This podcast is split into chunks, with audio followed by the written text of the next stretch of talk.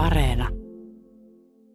Mistä sait idean pieleen menneen historian tutkailuun radiosarjan myötä, Jussi Nygren? Tämä idea syntyi siitä, kun äh, mä huomasin, että Ylelläkin näissä historiaohjelmissa aika usein on sellaisia, ne käsittelee aika kapeita aiheita, sellaisia, niin kuin, niin kuin historian tutkimus usein on sellaista, että käsitellään jotain tiettyä tapahtumaa tai tiettyä tapahtumasarjaa. Jotenkin kuulijana jäin kaipaamaan sellaista ö, paljon laajempaa näkökulmaa, ö, koko ihmiskunnan historiaa käsittävää näkökulmaa niin kuin ilmiöihin ja etenkin sellaisiin ilmiöihin, mitkä on niin kuin jotenkin tässä meidän ajassa ongelmallisia. Et jotenkin mä halusin lähteä käsittelemään sellaisia asioita, kuten vaikka ilmastonmuutosta, tai eriarvoisuutta, tai ylikalastusta, tai tällaisia niin kuin ongelmallisia asioita silleen, että lähdetään liikkeelle jostain sieltä esihistoriasta ja katsotaan, että missä vaiheessa nämä asiat alkaa ikään kuin mennä pieleen jollain tavalla.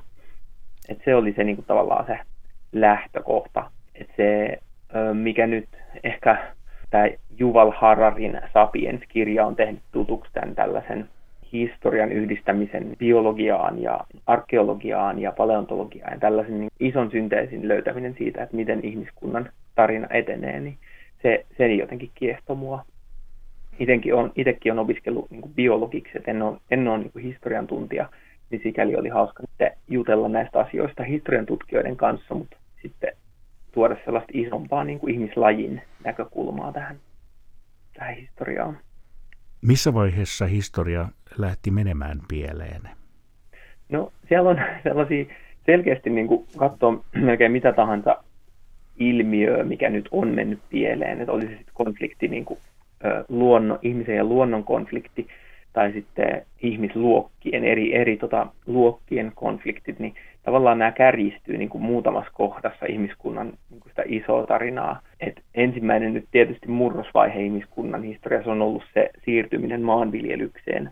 Se, että ihminen on sen sijaan, että olisi vaan niin kuin tullut toimeen luonnon armoilla ja on tullut toimeen niin kuin metsästämällä ja keräilemällä, etenkin keräilemällä, niin, niin alkaakin muokata ympäristöään ja käyttää tekniikkaa sen ympäristön muokkaamiseen niin kuin kiihtyvällä tahdilla. Tämä selkeästi on sellainen maanviljelyksen neoliittinen vallankumous 10 000 vuotta sitten, joka alkoi lähi ja monesta muustakin paikasta, niin kuin se, se tapahtuu monissa paikoissa Etelä-Amerikassa, se tapahtuu Indusjoen laaksossa ja se tapahtuu Kiinassa samoihin aikoihin, niin, niin tämä on sellainen murros, missä monet ilmiöt kärjistyy. Sieltä tulee niin kuin luokkahierarkiat lisääntyy ja, ja silloin myös monet sairaudet lisääntyy, kun ihmiset alkaa elää tiheämmissä keskittymissä ja monella tavalla ihmisen elämästä tulee työläämpää ja siitä sit tulee tota, tosi erilaista kuin mikä meille olisi ikään kuin luontaista. Jos miettii evoluution näkökulmasta, että mikä meille olisi luontaista, niin,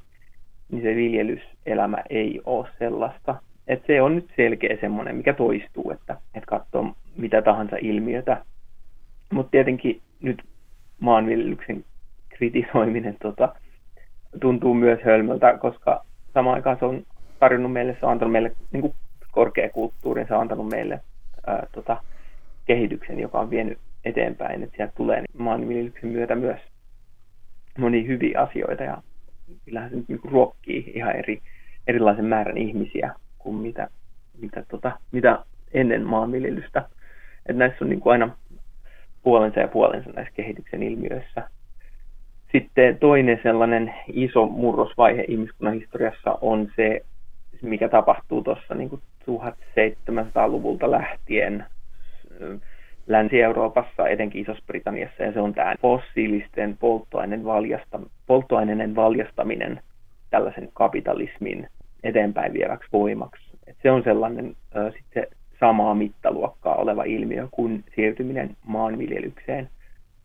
Et teollus, te, siis käytännössä teollistuminen, se miten ihmiset muuttaa kaupunkeihin, se miten siirrytään, siirrytään sellaiseen niin kuin massiiviseen tuotantoon ja, ja kaikki, ihmisen niin tuhovoiman mittakaava saa ihan uudet ulottuvuudet, kun saadaan niin kuin, ä, kivihiili ja öljy käyttöön. Se muuttaa hirveästi asioita. Historia on paljon monimutkaisempaa kuin tällaiset isot murrokset, mutta mun mielestä nämä isot murrokset auttaa luomaan jonkinlaisen sellaisen raamin, että miten asiat voi tarkastella. Ja se, mitä ehkä tässä, tässä sarjassa on yrittänyt tuoda, niin sellaisen kouluhistorian rinnalle on just se pidempi mittakaava ja se, että katsotaan asioita pikemminkin materiaalisen maailman ja luonnonvarojen ja tekniikan näkökulmasta kuin esimerkiksi aatehistorian tai kansallisvaltioiden välisten konfliktien näkökulmasta, mikä on niin kuin, ehkä me opitaan koulussa sellainen käsitys historiasta, että se on niin kuin sitä muutaman viimeisen sadan vuoden aikana tapahtunutta sellaista niin kuin valtioiden välistä konfliktia ja sellaista, että siellä on maailmansodat ja siellä on talvisodat ja näin, että se on historiaa. Mutta ehkä itse itse kiinnostaa enemmän sellaiset, että, niin kuin, että miten on opittu käyttämään jotain luonnonvaroja ja millaisia vaikutuksia silloin voinut olla. Ja, ja tällaiset niin kuin isommat kuviot, mitkä ajaa sitten näitä esimerkiksi valtioiden historiaa, että millaisia luonnonvaroja on tai millaisia te- tekniikoita on omaksuttu missäkin tahdissa, niin ne tavallaan, ne mun mielestä valaisee paljon enemmän sitä, että miksi jotkut asiat on vaikka nykyajassa pielessä. Jussi Nygredin sarja Pieleen mennyt historia, se löytyy Yle Areenasta. Kerrotko Jussi vielä hieman noista jaksoista, että mitä jaksoja siellä on? Siellä tota, on nyt tällä hetkellä Areenassa on 16 jaksoa tätä Pieleen mennyttä historiaa ja on parhaillaan tekemässä sinne lisää. Niitä tulee tuossa kesän aikana tota, kahdeksan jaksoa lisää. Mutta siellä on muun muassa just käydään näitä isoja murroksia ihmiskunnan historiassa läpi, esimerkiksi siirtymistä maanviljelyyn, siirtymistä lihansyöntiin. Siellä on muun muassa sellaisia aiheita kuin kenen idea oli alkaa polttaa kivihiiltä, miten esimerkiksi rahtikonttien historia on muuttanut ihmiskunnan kehitystä, että miten, miten tota, tämmöinen yks, yksittäinen keksintö on muuttanut esimerkiksi taloutta viimeisen sadan vuoden aikana. Tuollaisia nyt esimerkiksi. Ja täl, tällä hetkellä, mistä mä teen, on ylikalastuksen historiasta, että miten, miten ihminen onnistuu, miten ihminen saa tämmöisen mahdin kalastaa meret tyhjiksi, niin mistä se syntyy. Tämän tyyppisiä. Siellä on laidasta laitaa aiheita. Liittyykö tämä pieleen meneminen ihmisen ahneuteen? Ahneus on varmasti sellainen piirre, mikä toistuu ihmiskunnan historiassa, mutta jotenkin mä en tuollaista niin yksilön ominaisuutta, niin ahneutta, en näkisi tota ongelmana. Et mun mielestä kyse on enemmänkin tällaisten niin isojen mm, ihmisryhmien, eturyhmien välisistä voimasuhteista, että et pitäisi niin kuin ehkä katsoa enemmän, että mitkä tekniikat antaa sellaisen mahdollisuuden vaikka nyt kalastaa jotkut meret tyhjiksi. Ja sitten taas toisaalta se, että, että millaista, mi, miten niin politiikka vaikuttaa siihen, siihen ylikalastamiseen tai tällaisiin asioihin, että, että mä en tiedä, yksittäisten ihmisten ahneus ei nyt ehkä ole sellainen, mitä pitäisi lähteä syyllistää. Että kyse on kuitenkin tällaisista valtavista niin kuin talousjärjestelmän ominaisuuksista, isommista rakenteista kuin, kuin tota, luonteenpiirteistä.